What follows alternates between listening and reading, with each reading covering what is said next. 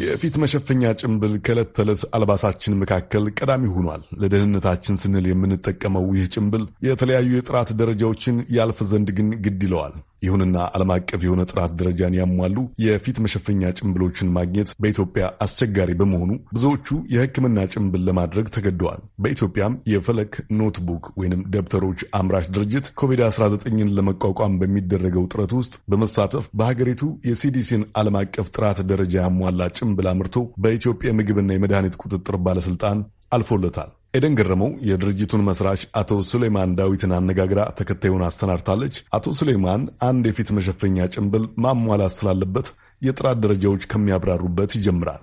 WHO ለፊት ጭንብል ተብሎ የወጣው guideline አለ። እሱ ምንድን ነው? ሶስት ሽፋን ቢኖረው አንድ ማስክ ይመረጣል ይላል።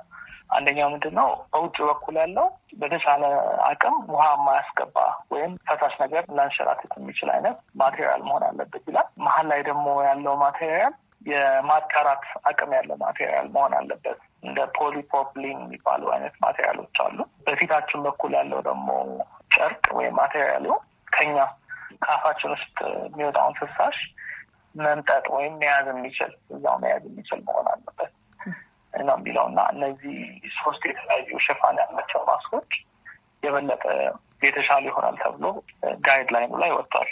በኢትዮጵያ የምግብና የመድኃኒት ቁጥጥር ባለስልጣን በኩል ዓለም አቀፍ የጤና ደረጃዎችን እንዳለፈ የተረጋገጠለት ፈለክ የፊት ጭንብልን ለማምረት ጊዜ እንደወሰደ የሚናገሩት አቶ ሱሌይማን በከተማ ውስጥ ስላለው የጭንብል አጠቃቀም ክፍተትም የታዘቡትን እንዲህ ያስረዳሉ። ብዙ ክፍተቶች አሉ። መንገድ ላይ ስንሄድ የምናያቸው አሉ። ለምሳሌ አንድ layer ብቻ ያለው ማስክ ይታያል። ለመተንፈስ በጣም የሚከብዱ አይነት material ኦች የተሰሩ ማስኮች እናያለን። ሌላው ምንም አይነት label የሌለው በምን እንደተሰራ የማይገልጽ አጠቃቀሙ እንዴት መሆን እንዳለበትንም የማይገልጽ ነገር ድርጅቱ ራሱ የተሰራው ምን ማን እንደሆነም ራሱ የማይታወቅ አይነት ማስኮች እናያለን። ይሄ በጣም ከባድ ነው። ምክንያቱም በተቻለ መጠን ማስኮን ዝም ብሎ ማምረት ብቻ ሳይሆን ለገዢውም ተጨባጭ የሆነ እውቀት አብሮ ማስተላለፍ አለበት። ለምሳሌ አጠቃቀሙ ላይ ብዙ ሰው የማይገነዘበው ልክ እንደ ገዙት መንገድ ላይ ዝም ብሎ የሚያደርጉት ሁኔታ አለ።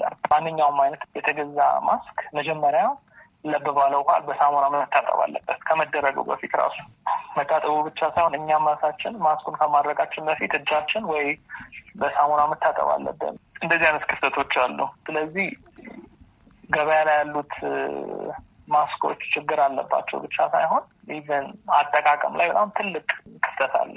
የፊት መሸፈኛ ጭንብሎች አይነትና አጠቃቀም ላይ ጥንቃቄ ማድረግ እንደሚያስፈልግ የሚያስረዱት አቶ ሱሌማን የፊት መሸፈኛ ጭንብል ማድረግ በራሱ መቶ በመቶ ከኮቪድ አስራ ዘጠኝ የሚከላከል ባለመሆኑ ሌሎች የጥንቃቄ መንገዶችም ላይ ትኩረት ማድረግ እንደሚያስፈልግ ያስረዳሉ። ትልቁ ክፍተት አሁን ምንድን ነው? የማስክ ክፍተት ሰው ማስክ ስላደረገ ብቻ ትልቅ በራስ በመተማመን ስሜት ይሰማዋል።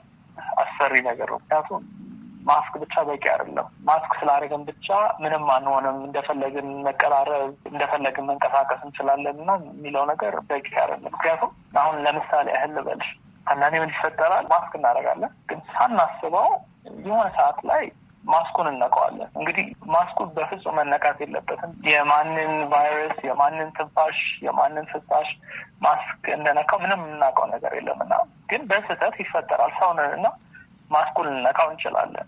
ማስክ ስላደረግን ብቻ safe ነን ብለን ከተንቀሳቅሰን ማስካችን ስናወልቅ በዛው ማስካችንን በነካንበት እጅ ፊታችንን ልነካ እንችላለን እና ቫይረሱ በዛ ሊተላለፍ ይችላል። ስለዚህ ይህንን ልናስቆመው የምንችለው በእጃችን በሳሙና መታጠብ ብቻ መቶ percent ሊከላከልን የሚችል ማስክ እስካሁን ድረስ እኔ አላውቅም። በጣም ጥራት ያለው ራሱ የሚባለው ዘጠና አምስት percent ነው። እሱም ራሱ ሐኪሞች የሚጠቀሙበት ነው። ስለዚህ ሙሉ ለሙሉ በማስክም መተማመን የለብንም።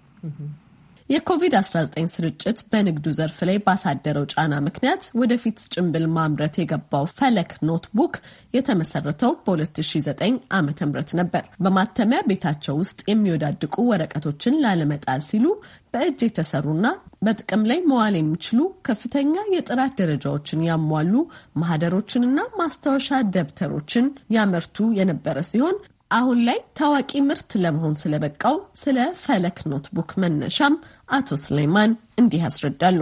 መጀመሪያ ያው የህትመት ድርጅት ነበረ ሰባን ፕረስ የሚባል የህትመት ላይ ስንሰራ ብዙ የሚወድቁ የሚጣሉ ወረቀቶች አሉና እነዚህን ወረቀቶች ምን እናድርጋቸው?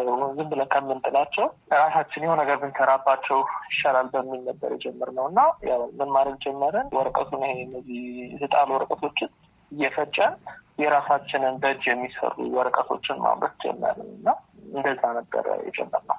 የበለጠ ስለ ወረቀት እያወቅን ስንሄድ ሁለት ነገሮች አስተዋልን። አንደኛው ኢትዮጵያ ራሱ የሀገራችን ራሱ በጣም ጥንት የሆነ መጽሐፍ ልምድ አለ እና የአባ ገሪማ ጎስፐል የሚባል መጽሐፍ አለ እና እሱ መጽሐፍ አሁን በዓለም ላይ የመጀመሪያው በስዕል የተደገፈ መጽሐፍ ቅዱስ የሚባለው እሱ ነው። ስለዚህ የበለጠ ስናውቅ አንድ ሺ ስድስት መቶ ዓመት በፊት ወይም ከዛም በፊት ራሱ ኢትዮጵያ ውስጥ በጣም የሚገራርሙ መጽሐፎች ይሰሩ ነበረ። ስለዚህ የመጀመሪያው ዓላማችን ምንድን ነው? ይህንን ጥንታዊ የሆነውን ባህል እንዴት አድርገን ነው ለመላው ዓለም ማስተዋወቅ የምንችለው? በአዲስ መልክስ እንዴት አድርገን ነው ለሰው ራሱ ልናስተዋውቀው የምንችለው ብለን ነበር የተነሳ ነው። ሁለተኛው ደግሞ ገጠር ላይ ያሉ ተማሪዎች ወላጆቻቸው ያው በቂ ብር ስለማይኖራቸው ልጆቻቸውን ወደ ትምህርት ቤት አይልኩም እና እንዴት አድርገን ነው ከዚህ ቢዝነስ ጋር አገናኝተን ደብተሮችን መለገስ የምንችለው እንዴት እንፈጥራለን የሚለው እናመቻቻለን የሚለውን ነበረ ስናስብ የነበረው እና አንድ የራሳችንን notebook ስንሸጥ ስምንት ደብተሮች ደግሞ ለገጠር ተማሪዎች መለገስ ጀመርን እና ይህንን business model ነው አሁን የምንከተለው። እስካሁን ድረስ ከሰባ ሺህ ለሚበልጡ ተማሪዎች ደብተር በነጻ እንዳደሉ የሚናገሩት አቶ ሱሌማን ደብተሮቹ በፈለክ ተቋም ውስጥ ተመርተው ሀገረኛ ባህልን በሚዘክሩ ምስሎች በሽፋኑ ላይ ተስለውበት እንደሚቀርቡም ያስረዳሉ። አክለውም ፈለክ ኖትቡክ ከኢትዮጵያም ተሻግሮ ዓለም አቀፍ የንግድ ምልክት ለመሆን እየተንደረደረ እንደሆንም ይጠቁማሉ።